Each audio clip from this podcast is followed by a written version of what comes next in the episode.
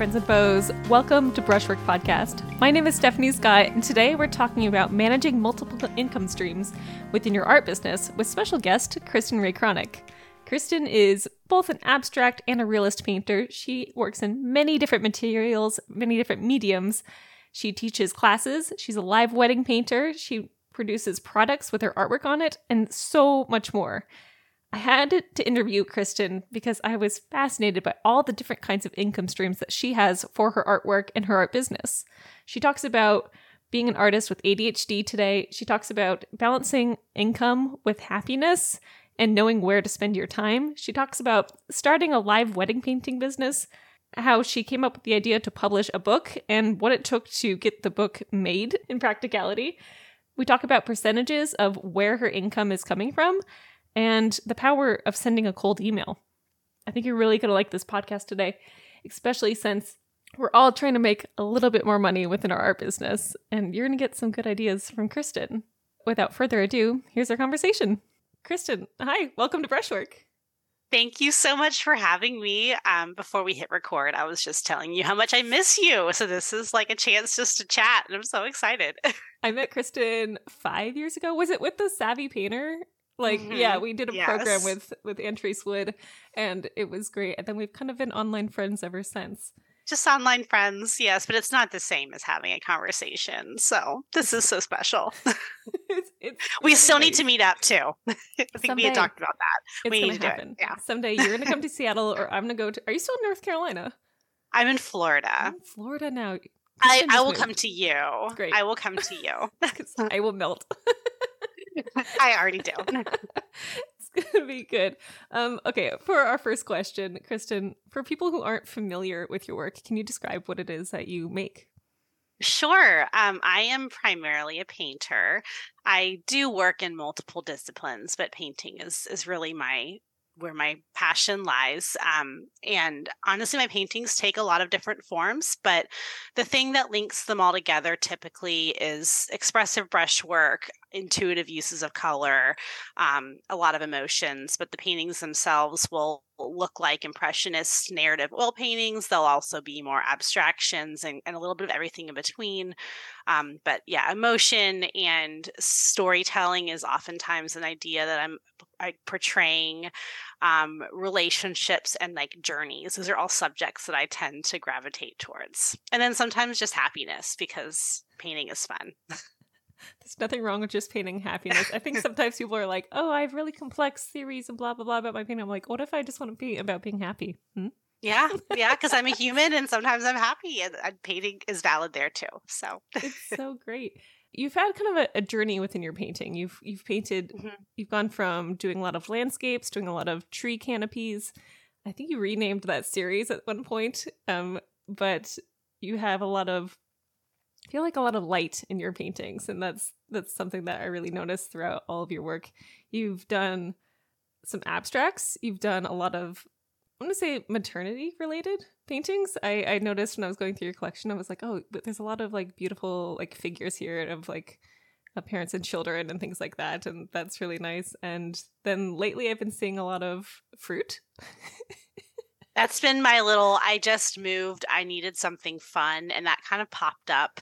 My practice is very intuitive and I kind of allow things to just evolve as they come. Um unfold. I just had a critique with Austin Thomas and she said that let it unfold and I was like that's exactly it. Like I don't really go in with an agenda. It's mm-hmm. more I kind of just try to make every day if I can. And then you know, I'll have just flat files full of just these little experiments. And then sometimes I'm like, oh, this this is the mark that I was trying to figure out over here in this more like re- representational oil painting. But then sometimes I'm like, oh, but this right here, this would be really interesting if it was like gouache on paper. Like, what would this look like? And it's that's kind of I try to just like respond with curiosity and then allow them to take the forms that they do. You have no limitations on your work. It's like, do I want to try oils? Do I want to try gouache? Do I want to try making giant friendship bracelets? so I, I need to make more of those. and it's it's very like I don't know. It's it's a huge range of just human emotions that you're working with and i feel like you definitely go through some eras uh, like our favorite taylor swift where it's just like like this is Great the word. landscape era and this is the bracelet era and this is my era of like going through my MFA and things like that and uh, it's fun to watch your evolution happen and the, the unfolding. Thank you. It's Thank you. cool. I really see art making as just a response to living, and we're not. We're, I am. We are not. I'm. We're all multifaceted people, Mhm. and that's like I will say, like visual art's kind of like the only thing I have. Like, there's some people who are like really great writers or like comedians, and they have all these things. Like for me, it's just art. So that's. I think that's why it takes different expressions because we're different people. We're we're complicated people, and we have complex emotions and thoughts, and then sometimes we're just trying to exist in a world that's hard and and I, I i kind of allow all of it and i think my biggest fear is to be forced into some box somewhere Yeah. like i i want to just continue making whatever feels right at the moment and i would i i hope this is my question this is my my theory or my thesis i guess of my creative life Yeah. it's like can i have a, a lifelong you know pursuit of the arts that involves design and things that are cute on a tote bag or a note card as well as something that's more sophisticated and maybe a more exhibition museum setting like can all of these coexist within the same artist i hope they can i i hope so I love that. I love that and I love that you're turning all of that curiosity also into your your business as an artist. And one of the major things I wanted to talk to you about today was taking all of your ideas, which you have like more creative fire than anyone I've ever seen on the internet, and and turning it into a revenue that you know is one of the supports of your family and your life. You have so many different things going on. You have so many, many. different resident like revenue streams that I was like, I have got to talk to Kristin about this specifically because she's like, I've got ornaments, I've got her classes, I've got the original paintings and commissions and prints and this and this and this. So we're gonna we're gonna break them down because that sounds I- great I I gotta know about all of them, and I want to really I want to know is like what is what's working and what is like Okay. what what's been failing and what's oh been, my gosh. Yeah. Yes i okay for one i just found out i'm adhd like two years ago and like looking back i'm like duh like look at all this like obviously. So once i figured that out i was like and we're just gonna embrace it. This is where this gets to thrive because Yeah. everywhere else in life i have to fall into this you know these expectations and parameters but in the studio i need freedom. This is the place where i don't have to you know deal with it but i would i actually because I, I got some read ahead questions i have numbers like percentages i think that's so interesting. Yeah. It changes every year that's the other part so Right. let's dig in. Let's dig in. Okay so can you break down your different like streams of income by percentages? Because i i would love to hear it like from every little category that you can think of just hit me. Okay um i have broken these down um it's also worth noting so i have my work under my name kristin cronic. I also have a pseudonym that i paint under called easel on stribling and that's where more the narrative pieces are. So i kind of have like looked at those and combined them and just like what are in the essence of what i'm doing originals prints whatever. So love it. Okay, and actually, I'm gonna I'm gonna give you I'm gonna give you 2022's numbers because 2023 is still in play, and also this has been a very weird year. So I'm gonna give you a year that was like 2022 was great. 2023 has been different. Um, so originals in 2022 were 29%. Um, there's actually like 29.6. I'm not going to say that. So if you Okay. are adding this up in your head, it may not equal 100% because I'm rounding up kristin and down. that's not 100 29% is originals. Prints is 11 or 12%. I have live painting, which is 11%. Um, freelance teaching is 2%. That's like online classes. Mm. Um, I also am teaching adjunct, which I don't count here because that just is like, I kind of think of that as just like a day job, not Yeah. as like in my art business as Yeah. much. Um, I do okay commissions in total i'd never advertise those these are just people ask for is about 13 to 14 percent um, i have been dabbling in products and wholesale um, and so i think of them differently because products i was like okay that's directly from my website Right. that's mostly easel on stribling that's 21 percent wholesale and that includes a book i made um, wholesale something i've really been loving which is last year was 9 9 to 10 percent and then i have 0.67% for a few of these little random things here and there that don't have a bucket. Um, so that was last year. That's fascinating. That's that is surprising. There's some numbers there. I'm just like, wow. I so how do you choose which one to pursue more? Because I'm sure you've made major changes from 2022 mm. to 2023 of what worked and what hasn't. Like when you said, I don't advertise commissions, but they take up 13%, which is more than some things that you do advertise. Like what what directs this? Yeah, that's a great question. Um, I and I think it's taken me five years to come to this. I I want in a dream world, the work that I just come up with that bubbles out of me every day. I, that's what I would love to primarily make my living off of. Mm-hmm. Um, but it doesn't. I, I've learned that's a harder one. It's harder to sell, but it's the one that makes me the most happy. And so that's what I choose to share and talk about.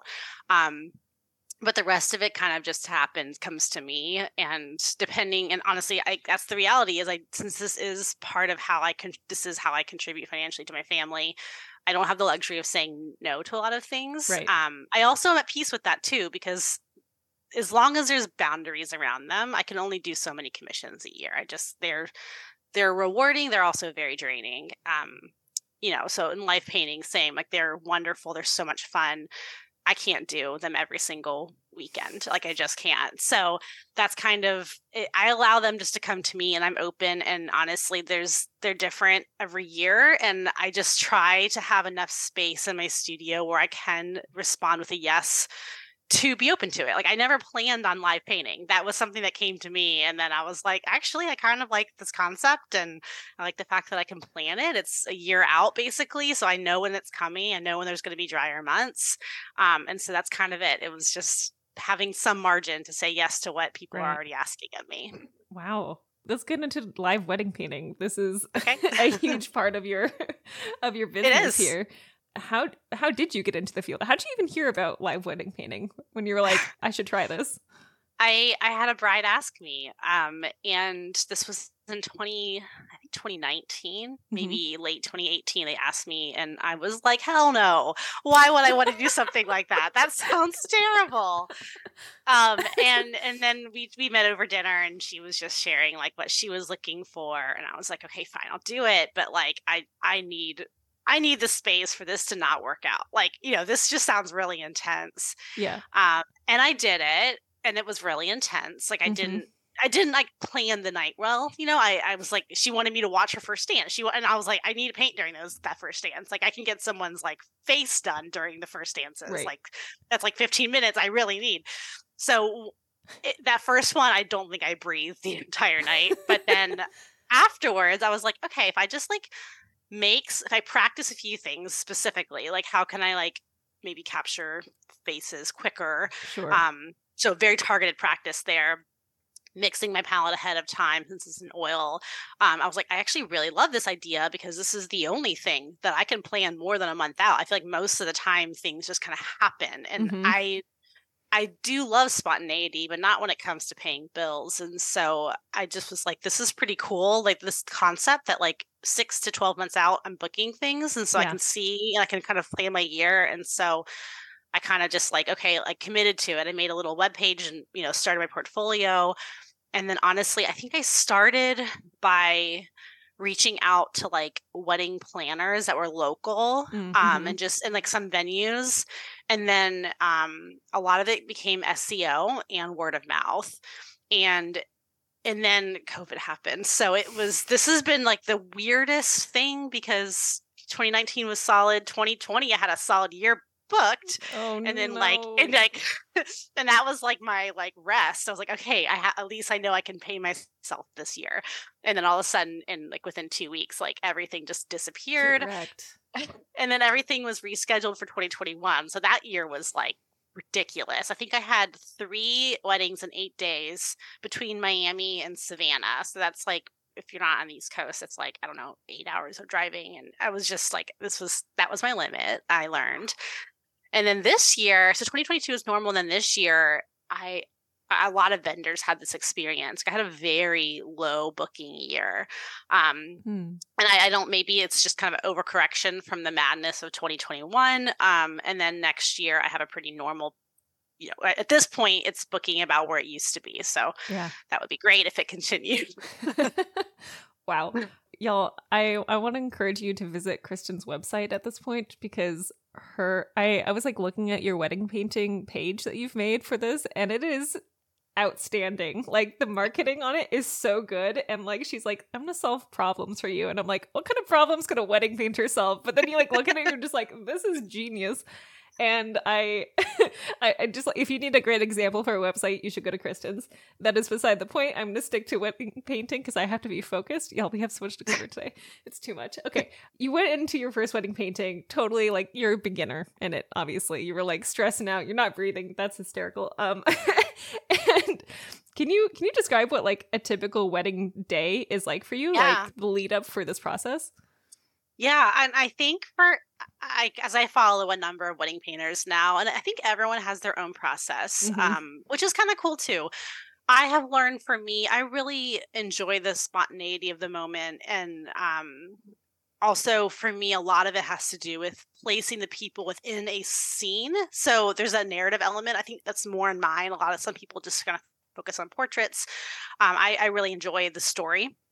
So um, the ahead of time once we're booked my my only really stipulation is I, I like to know what moment i'm painting beforehand i try to get at least a month beforehand. Usually it's three months just because Right. if, if, for for the couple things get chaotic that last month. So i just like to know. I never want to go into the wedding day not knowing what i'm painting which mm-hmm. and, and it's usually like sometimes it's just a portrait. Sometimes it's the exit from the ceremony. Sometimes it's the first dance and they really want the party. Like and there's usually like a couple of words. And so like i kind of try to respond to the painting as that. Like yeah i want movement and fun. I'm like okay. Or i like i just want it to be simple and us. I'm like okay um, and so I go into it knowing that, um, Yeah. and I and I have a really good like usually the usually the weddings I have also have wedding planners. Sometimes they don't. Um, so if they have a wedding planner, they'll typically give you like a minute a minute breakdown of the day, and so I will kind of Incredible. layer that based on it's amazing, and they're usually pretty on on top of it too. So I will kind of layer that and based off what they want, like. Every wedding is the same and every wedding is completely different. Um and the environmentals are changing. Sometimes i'm painting outside sometimes inside sometimes there's pink light sometimes there's natural light. And it's just like there's a lot of these factors so i like to get what i know ahead of time. So just depending on what that is if it's the first dance and that's not happening till halfway through the reception that's Mhm. like that's important. Like i need to that means i need to paint a lot of other things first so i can get them at the very Right. end which that's a pretty stressful one but it's fine. Um so basically, I'll get there. I usually get there a couple hours before the ceremony. If they have a first look, I always come for first look because I will get as much images as possible. I usually take video because you can get Mhm. movement and expressions and I can still shot them. Mhm. Um, I mix my palette around then, and I have uh, I usually I respond in the moment, but I have a kind of some pretty standard like you, you get the skin tones, the dress, the tux, if it you know depending on the couples who are you know you get kind of those big things done, and then make color decisions based off of that um, Yeah. and what they want, and then so once I have the colors already mixed, then it's a matter of just drawing and painting and and normally it's like i have i always try to do the couples faces during dinner because that's when people are not watching me um, and i need a little bit of space for that because usually strategy.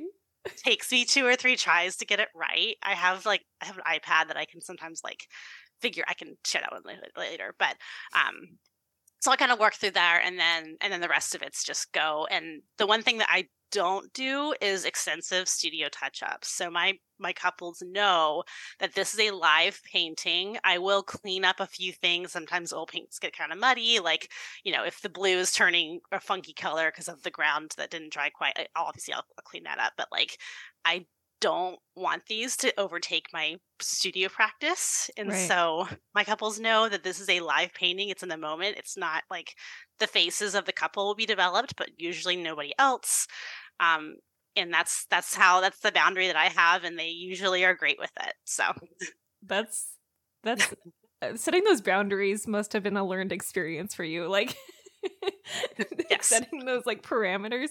That is really great. What what what sort of mistakes did you make when you were first starting out?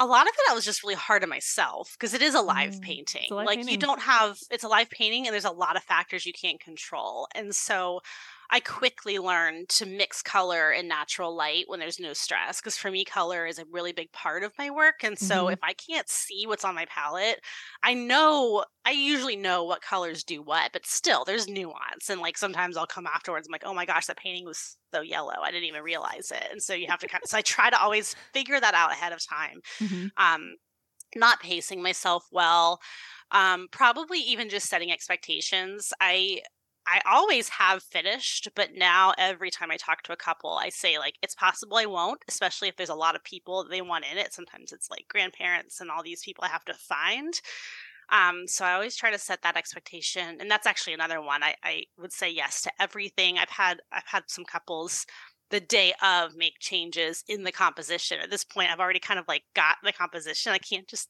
change it in the middle of painting. Like I've already made decisions. So that's a big one that's like I yeah, I, including 18 family members can be really challenging because Yes. I'm spending all my time finding them, not painting at the wedding itself. So Mhm. I have started to like do less of that because I just find it just makes it more stressful and again, I end up like having to focus on that more than other parts of the painting that may need more attention. That is great advice. Set expectations and don't overwork yourself. Yeah. And sunscreen, bug spray, snacks and water. we love to don't assume you're going to be fed. That is for sure. um, can you can you talk about your packages and how much you charge for these sort of things and how that's Yeah. changed over the last couple of years?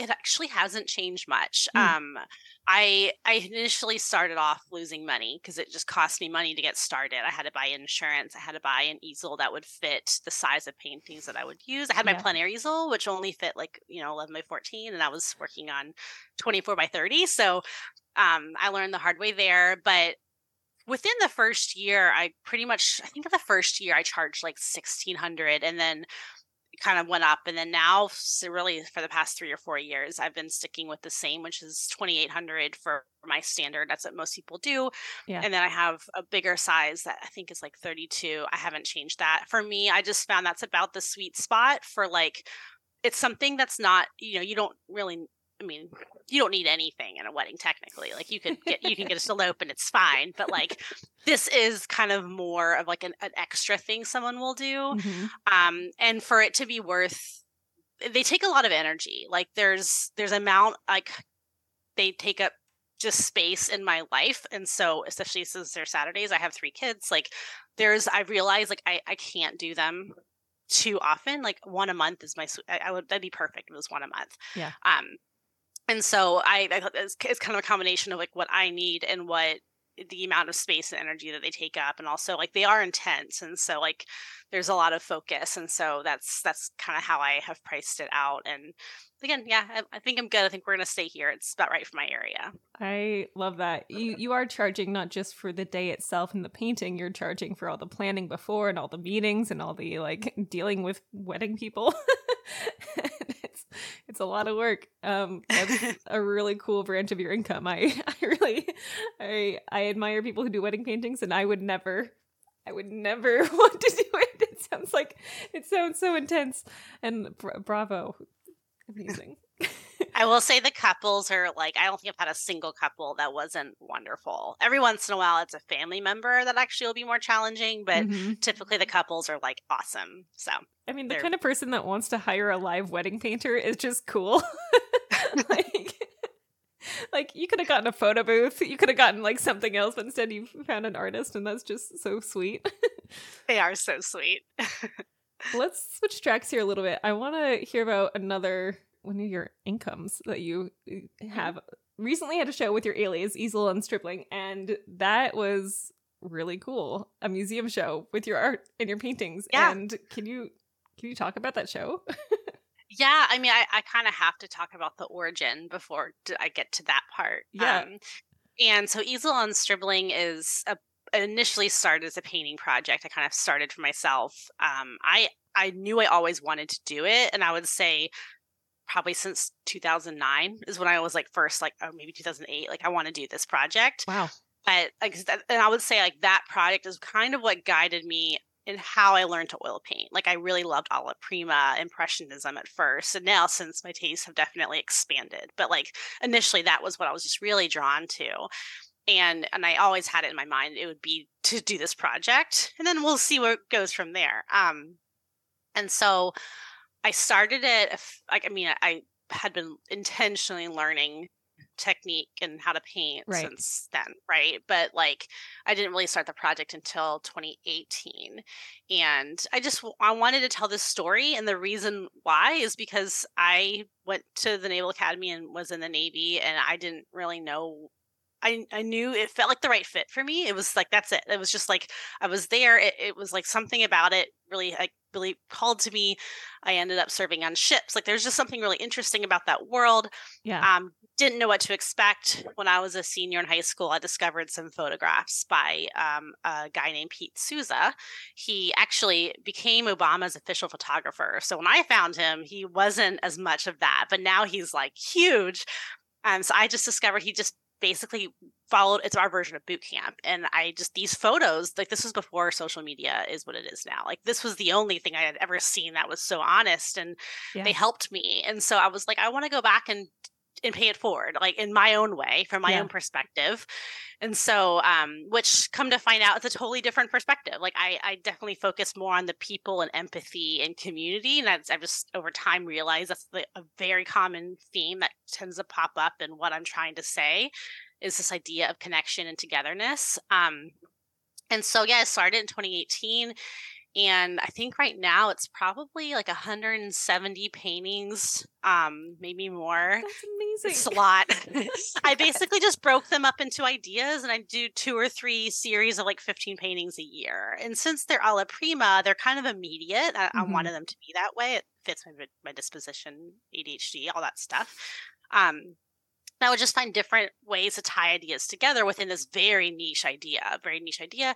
And then um, in 2020, 2020, I think, or maybe even 2019, I had pitched the idea to the museum that's at the Naval Academy. Mm-hmm.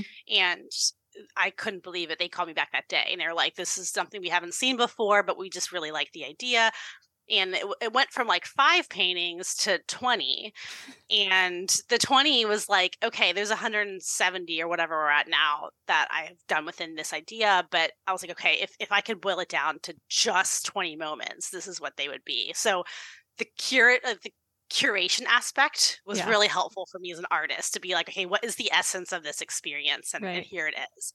They ended up acquiring them. So they bought all 20 and for their permanent collection, which was so cool. Congratulations. Uh, thank you.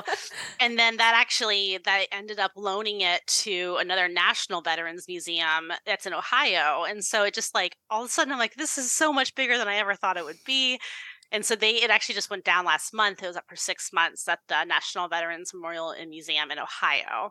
And so they're they're a veterans museum. It's it's not a they, they like to say they're not a military museum. There's not like tanks and guns and all that stuff. Sure. It's about stories and it's about yeah. like the people who who had this experience. And it's a very diverse group of people and um and so they they were like yours kind of fits right in with what we're doing. It's like here's this idea of a story and it's like a different perspective and so yeah it was so cool. One of the most creative fulfilling things i've ever done to you know there, there was the paintings were not even for sale. It was so all we did was sit there and like talk about a story which was like ah, oh, that's so cool. I almost wish that we didn't have to make money. I wish I absolutely wish that we didn't need money because it's so much more fun just to right. make and and just enjoy it. I I okay, one that's that's super cool. That is like such a fun idea and it's so amazing that they got acquired and I love the guts you had just to send an email that catalysted all of this work and all of this adventure. and your first, is that correct? Museum show? Yeah, yeah, yeah, and that actually, and again, I think that's such a testament, like to how sometimes one person can make such a difference in your career. Because mm-hmm. that one guy responded to me. That one guy also, like the Secretary of the Navy, has toured, and then he's really interested in art and diversity and like inclusion and so i think that like a lot of my paintings talk about that too and so he ended up like connecting me with him and now i have a show at the pentagon as well which was like it's just so cool and, and i'm like it's this one person that just like responded to it and like was like hey and it's like i don't know it's it's it's just really neat. It's I'm very grateful. If you if you learn anything from Kristin today, um, it's uh set boundaries and send the email. send the email. I get so many rejections or just mostly just not responses, yeah. but every once in a while they say yes and that's pretty awesome. I I love that. It's one of my goals for 2024 to get 50 rejections and which means Beautiful. every time I get a yes, I apply for another thing and it's it's super. I love that. What a great goal. it's a good one.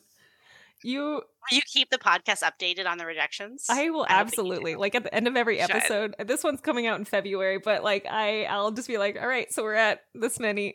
just a little running tally. That's amazing. Oh my gosh. I might have to borrow that idea and Please. apply it to my own. I think it I think it just like sets you off into possibility land and it just like sets yes. you into like I want to try things. Not that you lack in that, but like it's you, you, just you try, you try. And that's You that's try. But like I I mean I can say I try things all the time and I get tired. So it's like mm-hmm. sometimes it's good to just have like that reset. Like okay, we're going to get 20 rejections mm-hmm. like in the next six months. Let's do it. Easy. So, because it's like sometimes, yeah, you just like, I just, I just want everyone to come to me. It'd be great. Absolutely. it doesn't work that way, unfortunately. unfortunately. Can you tell me about the book that you wrote for your yeah. midshipman's journey?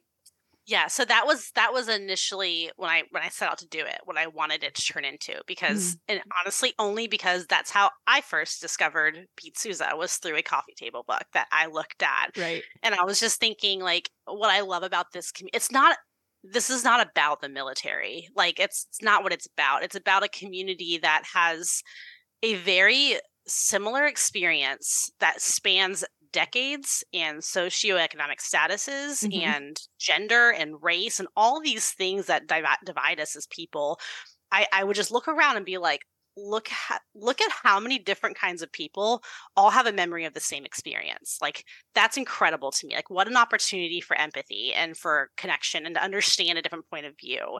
And so that was really like what this was about. Obviously like i'm going to keep it about like this particular nuanced experience but um so the book ended up being a place for all those paintings to live that you could hold. I think there's sometimes getting things out of the computer yes. is important and you can see things on your phones um I did include prose and just like little moments about it. And I kind of pictured it being something that anyone who's within the community could appreciate with their own version of the stories and also outside of it it's very much about journey um, about any kind of experience that changes you which i think anybody who's a human has had an experience that changes them yes um, that's part of being a human um, and so uh, that's kind of what it was it, i mean logistically it was probably one of the hardest things i've ever done and tell me as an artist yeah okay yeah um you know let's get into that because i feel like that's it's like nobody hears uh, about for one yeah no okay so first i i did publish it however it was a hybrid like model so i still funded it Okay. And that was in exchange for a lot of control. I had it, I wanted it to look a certain way. And I was like, I definitely want this. And this is also, I got connection through this publisher through the museum as well. They're like, hey, they just did a book for us. Like, oh, nice. I think this would be a great fit. It was kind of a lot of reasons to do it. I had to fund it. It was not cheap. Um, so whenever the pa- the paintings were acquired by the museum, that's actually how I like initially did the down payment. It was mm-hmm. like a check went right through me. I never saw it. It just went straight to the company. Um, and so uh, the financial piece I think is worth talking about, like because yeah, it costs money. Um, and I sold a lot of the paintings that I'd made, and that's just kind of how I would fund being a human and eating. Of course. Um, so it's not like there's a ton there to like, you know, I don't just have whatever to spend on a book. So um, I ended up doing pre-orders at first. The problem is like I had to do pre-orders nine months before they'd get the book, which is a long time. Long time um, and so it's a long time to wait. It's a, but luckily, like I had a, a, good amount of people who had been following me from the very beginning. So like we did pretty well with pre-orders, but it still wasn't enough. So I actually ended up taking out a loan for the rest of it, and I'm still paying it back. Like it's wow. it's hard. It's really hard. I don't regret it, but I feel like you have to be like real about that because it's you know so um, there's that. Then there's the marketing piece of a book. I'm like, that's just a different animal. Like it's different than art. Like the amount of talking about it and all these things, it's just like I, I I knew it would be hard. It's harder than I thought it would be though. Um and but it's also like there's like I mean I've done everything from book signings in small indie stores that are like close to me and up in Maryland where it's just really where it's centered. Um Do you sell your book only on your website? No, I this website of course and then I am in probably four or five different little bookstores, maybe three or yeah, four or five as well. But it's it's a little bit at a time. And so mm-hmm. I think that's like now that I realize that I mean I kind of knew going into it this would be hard. Again, it was harder than I thought. Um but it was worth it because this is a project that needed to happen. Like I was just like I know like if, like I have to do this. Like I've mm-hmm. been thinking of this since 2008. Like this has to happen but it's definitely been a sacrifice to make it happen. Yeah. If that makes sense. Gosh, when do you do you think you'll ever break even with it? Um, they say with books, typically you don't until the second printing. Mm. Um, I don't know though, to be honest, if I could like, uh, we'll see. I, see. I, we'll see, we'll see, and that's okay, honestly, because it's opened up the doors. Because I do enjoy making products too, and I'm kind of big. Like I want my paint. Like, I just feel like my paintings need to live as paintings, and so paintings and prints. Every so often, I might do a puzzle if it feels right, but like for the most part, paintings and prints. And so, but I do like to design, and so it's sort of like the book is like, oh, but then I also have like greeting cards and like other fun things that are like sometimes painting takes a lot of emotional and mental energy and mm-hmm. Designing on my iPad is like, oh my gosh, I can just sit here and like watch a movie and it's cold outside and I have a and I, am maybe feeling sick and I can make something still. So that's kind of opened up like more of the wholesale product side as well. Um I recognize if I focused on just maybe two or three, I'd probably be less frenetic and probably more profitable, but I have too much fun doing all of it. So hey, if you're happy, are. you don't have to be profitable. you can just be an artist and it's be great. Like not that there's anything just about it.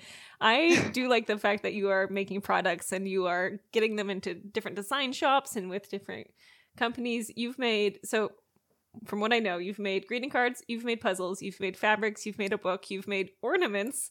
Is there anything else I'm missing that you've created? Well, with my regular art under my name, it's really just ornaments and sometimes cards. I actually want to do some more though, because I enjoy design. I enjoy fabrics and all that yeah. stuff. So I kind of I want to kind of kind of like grow that a little bit just because it's fun. With Easel on Stribling, let's see, we have books, greeting cards. I do art, do an ornament every year. That's kind of a collaboration.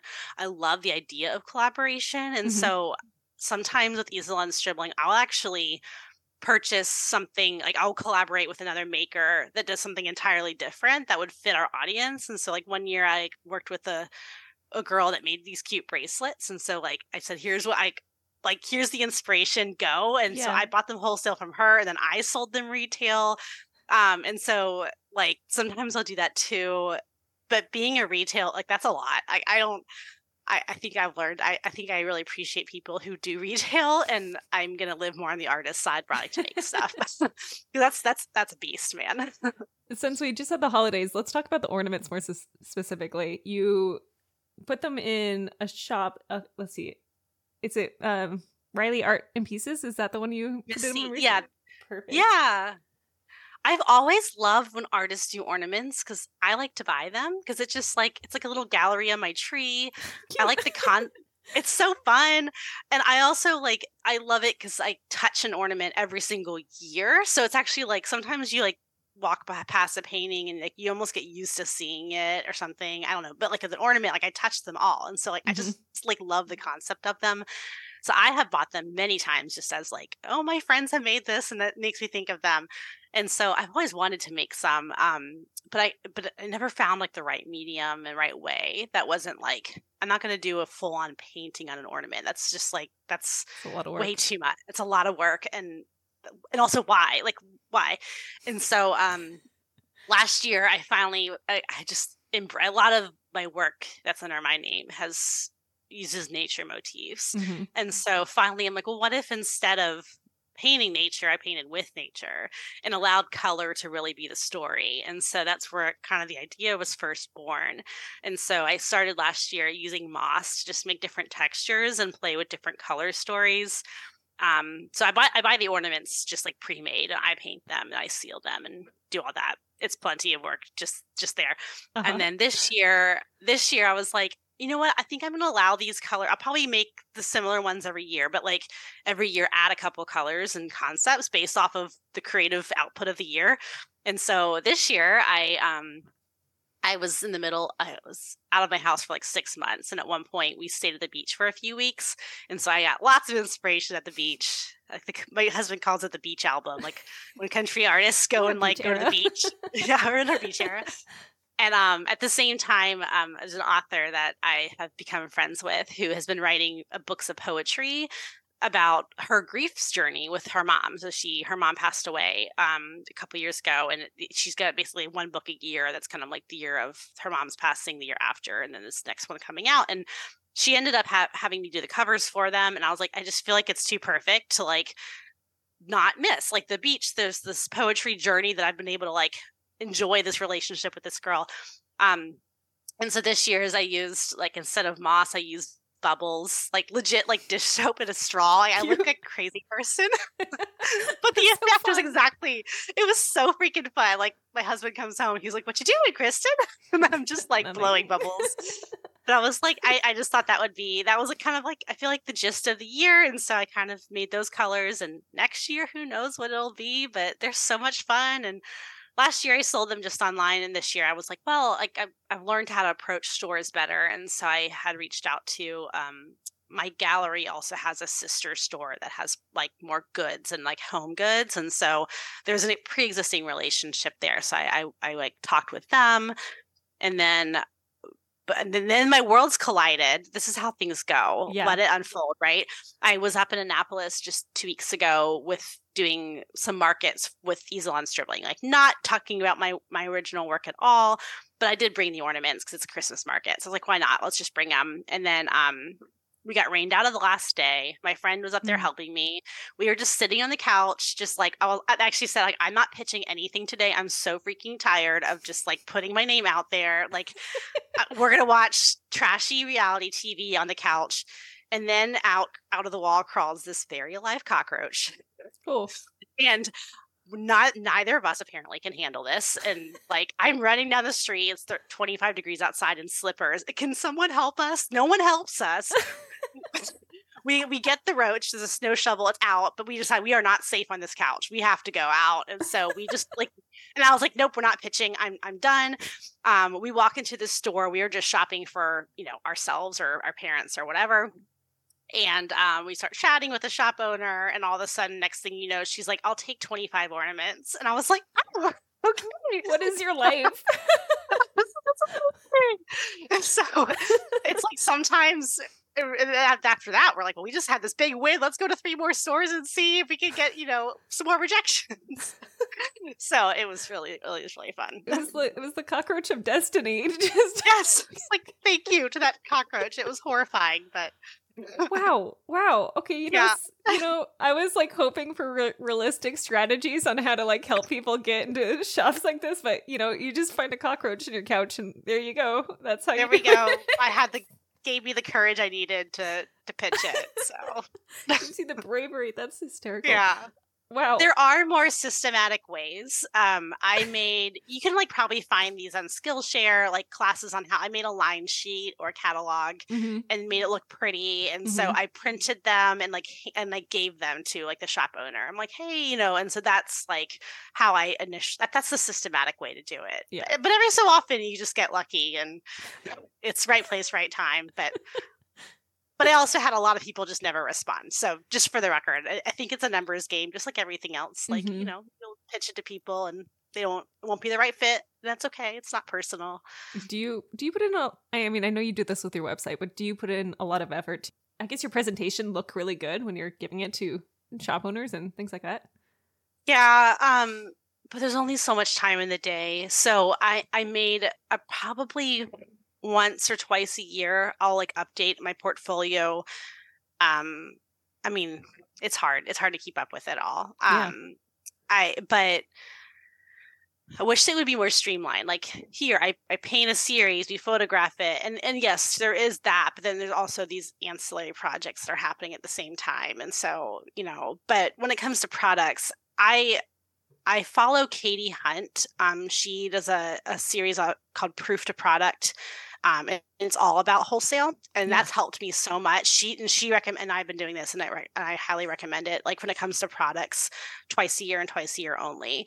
Do I update everything? Because if you're just constantly, like, I was like, the paintings are happening constantly. I can't mm-hmm. have two things like that, and so basically, I'll like in, in July or August, I'll start planning Christmas. By usually October, I'll have all, I'll at least have prototypes of everything that I'm going to offer. I'll take pictures in one fell swoop, update this InDesign document that just gets changed every year. Yeah. Um, and then I'll do the same for easel on stribling. I'll do the same in the spring, but for my fine art, I probably won't because it's really just the holidays that I share that stuff. Do you plan out your year like every six months? Is that what you're doing? It kind of sounds like it. Um, I I have it's it's not sexy at all. It's just a spreadsheet that's just kind of like here's the stuff, but like mm-hmm. it's and there's some things I can predict. Like I know every July I'll start thinking about Christmas. That's just yeah. and honestly, I should probably start sooner, probably June. To be honest, I that's that has gotten earlier every year. Mm-hmm, the more I do it, it's just because it's like September, October comes, and it's just like oh my gosh, like too much. Um, because that's also show season, like is October, November, and you know, so it's like I can't do everything at once. Um, so I do. There's certain things that I just know every year, like this will happen, but then there's a lot that I just don't know, and it's different every year the beauty of weddings is that I usually have six months notice, if not more. Mm-hmm. Um, and then and then I'll I kind of have I also kind of know like exhibition season is like March, April, and then November, whatever. So it's like I kind of just know like that's usually I tend to make a lot right now into January and February, and that will usually be the work that kind of carries me into the summer whenever back when my kids had daycare, I could get a lot done. Now it's actually hard because they're they're in school, so they're actually home a lot this summer. So I'm learning the hard way. That's different. So I do plan, but also there I have to, I've learned to not over plan because it's for yeah. me it's just too much. And also like I have a lot of tangential ideas and yes. sometimes it's just nice to like let the one idea come up and like it'll just derail the plan. I'm like whatever we're going with it. I like this one more anyways. Can you clarify what you mean by show season? Typically group shows like there's a couple local ones that I'll submit to I used to actually plan new work for them. I've learned since now um, they can be a better one to catch inventory that hasn't sold. Yes. So um, that's actually I'm learning how to manage that too. Um, but to, there's like two that are local to me that I've pretty much done every year. They're great for that. They're just like you have your 10 by 10 foot square, and I don't have to man it. I just give the work. It's there for a weekend. What sells sells. And so these are like so art fairs show there's shows more yeah. um i i don't love standing out like in a tent. That just too much.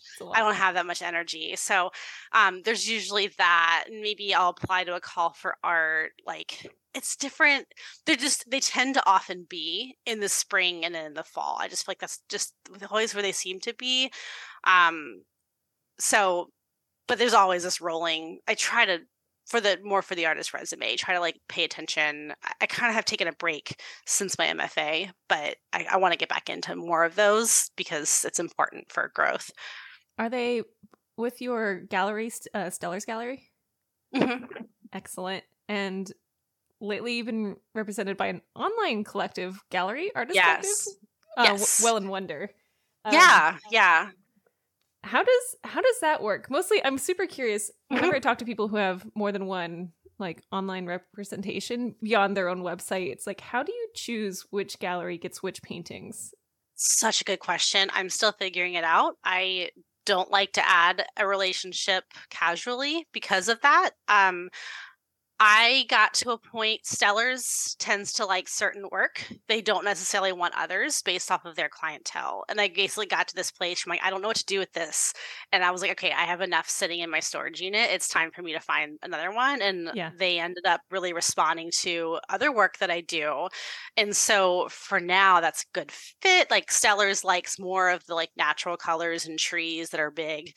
Um, and Well and Wonder tends to gravitate more towards the colorful ones. Um, mm-hmm but I don't do a lot of like I don't really do a lot of like series releases just through my website. I, I kind of probably within the last year decided I wanted to every if I have a body of work that feels cohesive, um, every once in a while there might be two or three paintings that are just oddballs, and I'm like, those are great ones to like kind of just under the radar submit maybe to something but if there's like here's 15 paintings that represent an idea right i i want it to be in conjunction with an official entity that's not just my website mm-hmm. i am not big enough for that to really make sense to be honest and so you know maybe i'll do a show uh, like i did an exhibition with stellers last year and then well and wonder's really good about that so um and this year i'm hoping to have other ideas that i can maybe expand that and collaborate with some other entities that would be a good fit. Um, and then again, if things sell, great, and if they don't, then I get to figure out what to do with the inventory, and that's a lot. It's hard, but it's it's okay. it's it's a lot to manage. It's interesting. In Washington, it's really common for galleries to want half of everything that you make no matter what if you're in a relationship with oh. them. And so whenever I'm like, oh, interesting, like Stellers is out of North Carolina, and I'm like, oh, that's interesting that they it's like what you give them is what they work with um, instead of like from your website and things like that. So i was going to ask you about like, like your contracts but i don't think that's a problem for you. Yeah i mean they stellers um they actually have one in north carolina but they actually are also in florida which is oh, where nice. i am. Um but they if they ever sell any because every once in a while they'll have a client come in and they're familiar enough with my work then they might sell something like hey this is on her website and they'll like text me um and then obviously that's like 50 50 like that's how right. we do it but um I that's just a conversation that we had early on. I was like, "Hey, like, you know, out of respect, like what do you expect?" And so for them, they they just want exclusivity for Jacksonville. Um every so often though, I'll have another gallery like connect me with a project and i actually what i'll do is loop stellers in. And so then like they actually will split like like they they're like it's fine like you get your your cut and then we will also get each get our cut. Like the gallery i think i think typically they will split it like 25 30 20 whatever. Whatever, yeah, yeah. whatever it is. So like that's like between them but um figuring that out kind of the long way of like how how to best navigate this because it's you know you want you want to get your work out there and get opportunities but mm-hmm. it gets muddy when there's too many people involved so yeah, you want to respect the people who are representing you and also like the work they're putting in but also like taking new opportunities. Can you tell me about how you got into a relationship with well and wonder? Yeah um it was i i just had a local friend that was involved and I we had met for coffee years ago and she had told me she was starting. I'm like, oh, that's cool. But I was in the middle of my MFA. I'm like, I am in no, no space right now. I cannot handle another relationship. But then I I graduated and I was like, I don't know, I feel ready. It was, you know, kind of that, that moment. And so she actually gave me a warm intro. Um, they only take I think it's like 40 artists at a time. And they mm-hmm. just so happened that they had an opening like within a few months of that email. Nice. And I think a warm, a warm email always helps. Like a cold pitch is hard. So again, it's sometimes it's that network and the friendships that you make. Um, I'm very grateful because that was generous of her to share. Um, mm-hmm. and yeah, it's worked. It's worked well for me so far, except for the last six months. That's been hard for I think everybody though. it's, it's been, been hard for everyone. Couple. Yeah, it's been a hard. Everything's been hard this year. So we're doing our best. we're doing our best. Yeah. Do you you have a collection coming out with Well and Wonder soon? Is that correct? Yeah. Yeah. Yeah, I do. I have one in well, I think we're talking in February, but um, this mm-hmm. will air in February. But we're talking now. I, I actually, what I really want. This is a, great example of tangents. Um, I'm actually planning on a series returning to those giant tree paintings that I oh, first oh, did in 2019. Um, but I've been wanting to approach them differently, like with more immediacy. Like I, you know, kind of the theory going into them is like, can I express this being, this giant, giant ass tree, I call them, in five strokes? Like, how concise can I be with their mm-hmm. power? I'm probably not going to paint them in five strokes, but that's kind of the that's like the like the intention going into it, you know, and playing with that. Eh, but in this process, I've been doing like just over the past few months a lot of experimentation with materials and um just various methods of making marks and i kind of came across this like i don't know this form that kept wanting to come out and all of a sudden i'm like i was having a day and i was like i'm just going to paint some oranges i think i was teaching that day and they were having projects and i'm like i just want to have fun and all of a sudden i'm like oh my gosh this would be perfect for well and wonder like i just i know kind of what they like um, and i pitched it and they're like yeah it sounds great so i'm really working on trees but i'm taking a tangent you know, diversion. and I'm making a series of citrus fruit and kind of this more, I call them expressionisms. It's like this way of making marks that kind of bubbled out of me in, I think, 2020 or so, and maybe 2019, that it's just like, it's, I don't know, there's something that feels very fun about them. Um, and they loved them. So I was like, cool, I'll make that. And then I'll go back to the trees. And I'm hoping the trees can actually be like an in person exhibit. I'm going to actually do a proposal for a few different places and try to like get them a different in a different space than they've been before. But I really want those to be in person. That is awesome. That's so cool. you have so many fun projects ahead. I'm like, oh, I can't wait to see it. Um, Actually, though, I feel like you had asked about planning before. Mm-hmm. So in 20 for last year, at the end of 2022, so into 2023, I actually had Well and Wonder actually scheduled out like I'm going to do maybe three different series maybe February, May, and September, whatever it was. And here's what I think I'll do. Um, epic fail. I did the first one and then my ideas changed and oh. I still I still released things then, but it wasn't at all what I planned for. And I think that's what I'm realizing. Like it helps to have something scheduled, but like learning how to be more vague in what those things will be. Um that's the that's the part that I'm learning kind of the hard way. I can't as soon as I give myself like a parameter, I'm going to like my creativity is going to be like, nah, we're not interested in that anymore. Bye. Giving yourself room to breathe creatively um, while also in a contract with a business is a tricky balance and it takes practice. It's hard. Yeah. It's hard. It's hard. Because, you know, you want to respect your own creative spirit here, but also you want to deliver a product that can actually sell with the clients of whoever's selling them for you. And that's I, I feel like whenever I looked, I was doing some research before this, and I was looking at Well and Wonder's website, and I was like, oh, they have a very distinct style of art that they like. Like it's very, mm-hmm. you, you see it, and you're just like, it's not all the yep. same. I would not say that, but it's definitely all in the same vibe atmosphere. Yeah. and you're like, okay, so this needs to be at some point something that they would actually like, and mm-hmm. yeah, that's that's that's tricky. It's fun. Um, it is. Tell me about teaching. Let's talk about teaching. let's talk about teaching.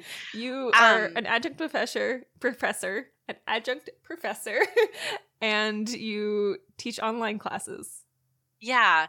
Now, um, the adjunct thing kind of came up after I graduated, and I that ended up kind of derailing a lot of my plans for online teaching but I'm so grateful it did because teaching in person has been a really rewarding experience. And like, you know, my I, my classes are between 12 and 18 students, so they're pretty small. Actually, 18 is pretty big, but um, they're but it's a small group of students that I'm with. You know, we have to we meet twice a week for two or three hours. So it's like it's a slow process and there's been something about like walking with them and a lot of these are absolute beginners. Like we're talking about how to hold your pencil how to set up your easel like how to stand in relationship to your easel like i have to go back to the very beginning. Um and that actually has been really rewarding to like walk through them walk through that with them.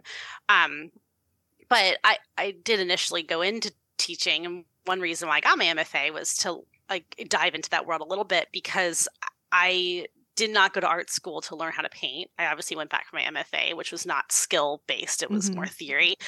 Um, and I really wanted to provide an outlet for what I didn't have, which was like something that I could do anywhere. Like I could do this in the Navy, you know. Um, little did I know that like the world would explode with online teaching as I was, you know, coming out. But um, and so but it's still something that i want to do. I just have given myself a lot like buckets and buckets of grace to like on my pace which ends up being like one class a year. So it's very slow.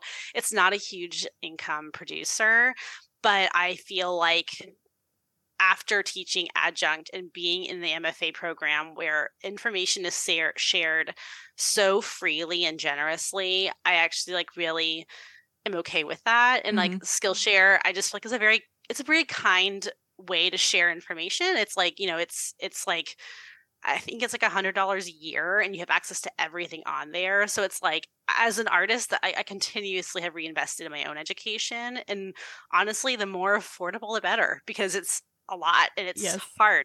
And so I if I had vi- video, I mean, I'm sure you know this with podcasts, vi- editing video is a beast. Mm-hmm. And I need to like actually probably outsource that because I'm like, this is just takes up so much time because I actually have like classes I really want to do. It's just like I can't commit two weeks to like then processing it after. So um, it's something that I've been wanting just to grow in my my teaching voice as well as my artist voice and just offer a perspective that's approachable and you know accessible that's not super expensive and to share because i think everyone's gonna I don't know. I think as artists, we should never stop learning. So, and it's always good to have multiple people there you can go off of and whatever. And I would love to be one of those people for people at some point.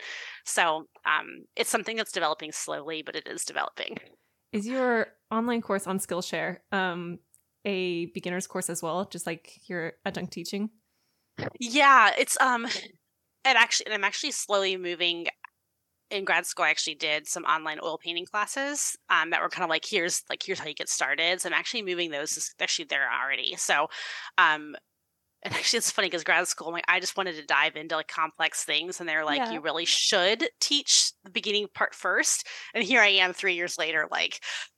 These are really long videos to make. So that's why it's taking me so long. I'm trying to do my due diligence and like start at the beginning. So I have a like, like an oil painting supplies course just like here is just like here's what they are um and then i have a getting started in oil painting class and then i have a letting go of perfectionism class which mm, has some one. fun actually one exercise was inspired by Antrese. i give her credit in the video um so things like that to help loosen up and then i have i want to do one on painting people good enough because I feel like that's like wedding painting. It's yes. like it's a good enough. And I was like, I want to do that one. I think that's the one I want to make this year. So oh, we'll see when it happens. I feel like if you hired a video team or at least an editor to help you, you would crank out so many videos. Like there'd be so many good ones of like how to set up for live wedding painting and then how to like sell your live wedding painting package and then like how like like you have so much creative knowledge and I, I feel like you could just like turn them out. But my other question is are these are these profitable are these things that are like actually making you an okay amount of money? not money? right now not right now not right yeah. now not right now um just when you consider how much i mean it's free to be on skillshare so in that mm. sense it's not like i'm losing money doing it but mm-hmm. um the amount of time they take up to make versus how many like the algorithm I, I be honest every single time i publish a class something is wrong i'm like i've read that stupid thing so many times and, and, then they then they have to take it down and like i have to fix it and so it just like for me the algorithm just tanks every single time because it, you don't have that first push um but it's also like it's okay like i i'm doing it because i want to share um right. and i think and uh, everything can't be that way though of course but I, I do hope that like as i make more it becomes a better consistent stream of income because I do legitimately like sharing. Um, and I think it's important. And a lot so. of the things that you're you're teaching here are very like evergreen content. They they last yeah. over and over. It's like you learn how to make oil paintings the same way for 500 years, and a couple products get updated here and there, but it's exactly it's the yeah. same.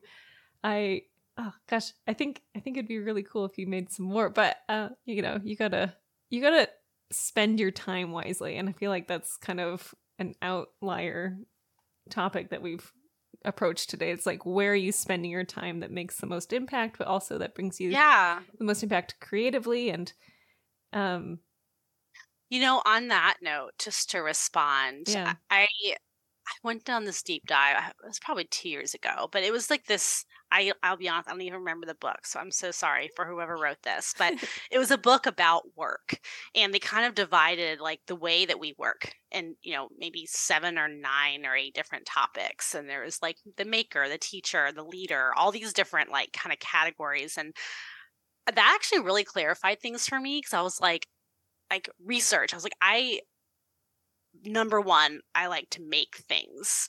And teaching was on there. Performing was like the very bottom. And mm. so sometimes wedding painting, if I think of it as a performance, I actually freeze. I can't think of it as that. I have to think of it as something I'm making. But I was like, I just like to make stuff. And I think that's what I'm learning when it comes to outsourcing, when it comes to hiring. I have like a I have an assistant that every so often I just can task her. If it's like if it's the making part, I'm like, please, I want that. But like marketing is not I just lose interest in marketing so fast. So like people never know about it because I'm just like, and moving on to the next thing I want to make. And so I'm learning like I have to have help with that because if it's up to me, it just sits in the internet world forever and no one mm-hmm. knows. having an assistant is like one of my dreams. I'm like, can't wait to get me one of those. It's gonna be nice. I only have a, a couple more questions for you today, but I, I wanted to know what is your daily schedule like? Like I'm sure no two days mm. the same because you are a parent and a creative, but what is yeah. like it's a studio day for you? What is it what does that look like? Great, yeah, a studio day. Um because I two days a week I am at the university. Mm-hmm. Um but so that looks a little bit different. But if it's a studio day, usually kids are out of the house. Either I take them or my husband helps. Um he helps a lot. But you know, usually by nine, nine thirty, I'm like there's no children in my sphere. I am back in the studio. Um, and I try I try to avoid um scheduling things if I can help it, but like I, I I'll be honest, at, at best, maybe one studio day every three weeks. There's actually nothing on the calendar. Everything else, there's going to be some appointment, whatever. I so yeah. I try to do those around lunchtime where it's a natural break where I'm able to like get in. So basically, I'll just kind of go into the studio if I have I try to always have a good intention. Like, here's what I'm focusing on this week. Because if I'm in the space being ADHD, I will just be like, all the projects will scream at me at once. And so I actually have to kind of manage myself a little bit by like, okay, here's here's the deadline. This is like I'll set it out the night before. Like, this is what we're working on. You cannot do anything else until you finish where you, whatever milestone you need to get. Um, so I'll, I'll basically do that until midday um, and then my brain gets tired. I used to just continue on all night and continue on all afternoon, and I honestly get tired. So if I'm still feeling good, I will continue. If, if I'm in the really good flow and like, okay, these are just kind of happening, I will continue until, you know, three or so when it's time to pick up kids. Sometimes we also have extended care for our kids, so sometimes I can keep going. But then sometimes I'll just okay, I'll go back for another hour and then maybe start doing emails and whatever. But mm-hmm. um, I think for me, what's helped the most is like spit, uh, dedicate a good amount of time each week to like making sure I'm clear on what my priorities are and writing them on a piece of paper and like taping it to the studio wall and like yeah no no no no squirrel squirrel this is what you need to do not the squirrel but I, I, use that sometimes to my advantage though because i'm like okay if you finish if you finish that commission then mm-hmm. you get to work on oranges mm-hmm. and that's like i like trick myself into having fun so that is that's a good it's a good day. Yeah. How do you how do you like day. to end your days? Oh gosh. Uh, I am I, I, this is where I'm having a hard time. I think it's the ADHD. I, I, I start to like like spin too much. Like mm-hmm. I'll be like, okay, I have to do this and this and this, and all of a sudden I'm not ending my day. And like, you know, if Kayla brought the kids home, then like I'm still doing things when the kids are home. So I I'm trying to stop that. Um, and so recently, this has been really cool. I've been picking the kids up on, at, at school end, but I now live where I can walk to their school. So I like walk oh. to pick them up oh. and oh. come back, which is a really good like mental block, you know. And then I my studio is now in the garage and I'm opening up the garage door and they will come and like paint in the studio with me. Your kids make and with you? Stop. They so do, which has been my dream. Like my old space was too small for that, and they have their they have their drawer and their shelf, and they they just make the floor. They just paint all over the floor, and that's fine. And so I'll try to use that time to like tie up loose ends and mm-hmm. basically as long as my one big thing of the day is done, then it's like, you know, I say that I don't do email. I let's be real. I check my email in the morning. I check it at lunch. I probably, if I'm not liking a painting, I'm probably checking it four times in the next hour or two. But try to wait till the end of the day to finish up those things that don't require so much creative energy because that's really like what I need to. That I I don't want emails to get the best version of my creative energy that right. day. I'd rather wait till the end of the day where at least the painting's got the best part. That's so. that's important. You, you, gotta you gotta know when your creative bursts are gonna come, and if it's in the morning, don't be doing emails in the morning. Save those for oh, later. Yeah. People can wait. Yeah. Sometimes they wait like two weeks. I'm sorry. Yeah, and that's fine. They would email you again and again if it didn't get answered. and they do. So and they do. My last question for you, or I guess my last two questions for you, is what is some advice that you would have for an artist who's like, I want to diversify my income. I want to either try, you know, mm. the hmm. videos, I want to try making products, whatever it is, but they don't know where to start. What's your advice? I that's a really good question. Okay. I have one comment and then I have a piece of advice. Mm. So hmm. the comment would be anything new you start is going to cost you something. Mm. Um, and oftentimes it is financially. Um, for example, wedding painting, I mm-hmm. needed the easel. You're going to need insurance. Like they events just require it. You have to have it. It's four hundred dollars a year, maybe five hundred. Like it's a lot. It's a lot of money. Um, to understand that, like to and so to like, I would base off of get the information before you go and spend a lot of time and energy on a certain thing 1st mm-hmm. is like the first thing I would say. Just understand that's going to cost, and if it doesn't cost money, it's going to cost your time and energy. So um, think about that. But the second one is, uh, especially as artists, I feel like project based stuff, especially like commissions, those are very clear. Um, come up with packages and with parameters. And so, uh, wedding painting is a good example. I do two sizes and two sizes only, you have two choices. Mm-hmm. And I have some extras. You can add framing if you want, but like I have two sizes. I buy those frame those canvases in bulk like once a year and they yeah. just I have them and and that's it. It's not like I'm having to reinvent the wheel every single time. I do I've done house portraits for realtors. It's completely word of mouth. It's the first thing I ever did to make money as an artist. It was pulled. My friend's realtor. She asked me to do it. Her little group found out. I've been doing them for five years. I have one size, I have two frame colors. I buy the frames twice a year. Like it's a setup, it's standard. That's it. So it's I think system. like it's a system. And so it's not like I'm having to order frames and keep track of it all. I just like it's standard, it's there. So I would say like come up with that. Like I offer pet portraits. The, you can get them, they're they're eight by ten white frame or black frame like period done no yeah. i'm not doing them bigger i can't you can't do that it's like you're gonna drive yourself crazy unless you really want to and sometimes you do but it's hard so. limitations will set you free mm-hmm. absolutely yeah and probably make you more money yeah yeah and people like that too when they have too many choices I, I, people freeze to make a decision so mm-hmm. if you mm-hmm. just give them two or three everyone's a lot happier And if they're not happy, then that's kind of a red flag of a client, to be honest. Like maybe you just don't need to work with them. Related to that, what is what prompts you besides being impulsive? What what prompts you to pick the new income stream?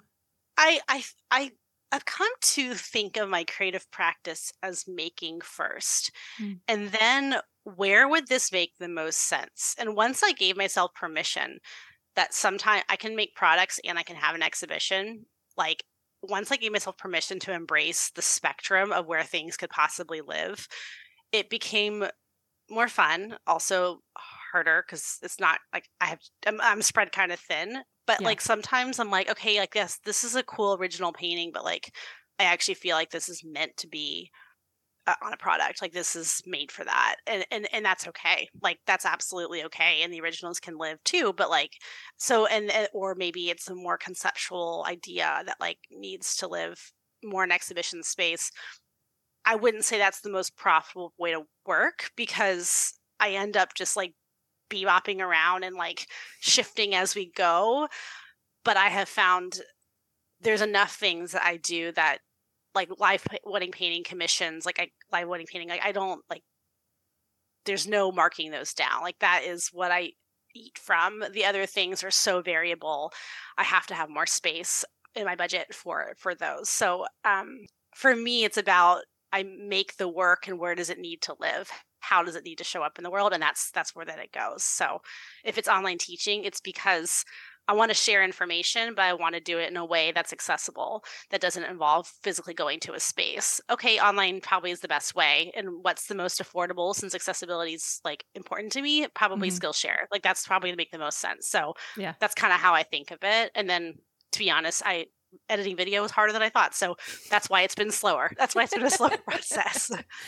You're gonna run into road bumps and you must keep going over them. it's going to work. That's that is some beautiful advice and listeners I, I hope you I hope you take it to heart when you're trying to think of what else could I do to make some money and but still keep it under the art umbrella. Um I feel like mm. I'm not a I have a lot going on, but I wouldn't recommend that to people. I like I wish that I could turn off certain things in my brain. I just can't. Like I want to do everything and I, I create systems for everything so that way I kind of can. So I, I wouldn't say that I'm a great example of what to do. Um, but you know.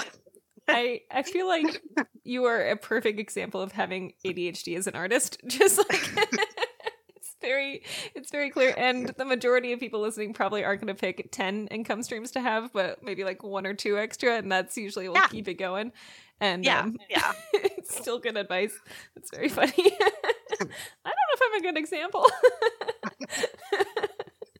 um so learn from yeah. it apply it in a way that's healthy we're um, learning um, and we'll be great we'll be great